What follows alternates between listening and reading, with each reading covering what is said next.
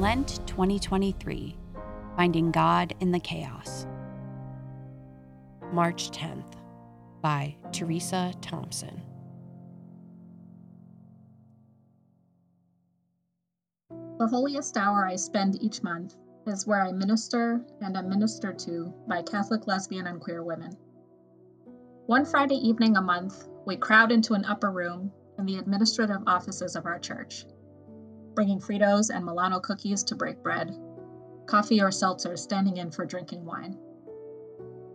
We meet in Manhattan, but hail from Queens, Nebraska, Cuba, the Philippines, Ireland, Hawaii, and many places in between. Some of us are married and some are single. Some of us have children or even grandchildren. Some of us are just starting or restarting our careers. Others are long retired. We pray together, share one another's joys and sorrows, and love our God in a way that is entirely our own. We celebrate our lives and our love as fully Catholic, refusing to be defined by an authoritarian church that does not recognize our priesthood or its patriarchal culture that views our pronouns as unfit to attach to the name of God. This spiritual community is the foundation of my faith. Jesus said, The stone that the builders rejected has become the cornerstone. Audre Lorde said, Perhaps I can say this all more simply. The love of women healed me.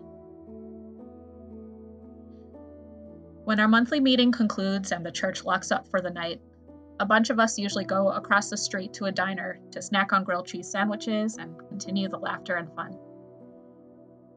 There's often about 12 of us or so, but the waiters know by now not to try to seat us in groups.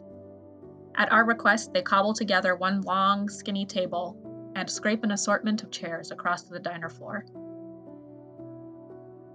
Without the love of lesbian and queer Catholics, I would not fully understand my worth and my power as a woman. Our communion has taught me to take up space, trust my voice, and know that no one and nothing can take that away from me.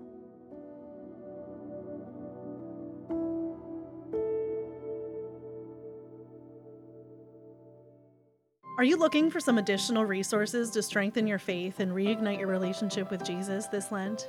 Join our friends at Hallow, the number one Catholic app in the world, in their Lenten prayer challenge, Pray 40, led by Mark Wahlberg, Father Mike Schmitz, Jonathan Roumie, and more. Download Hallow for free today.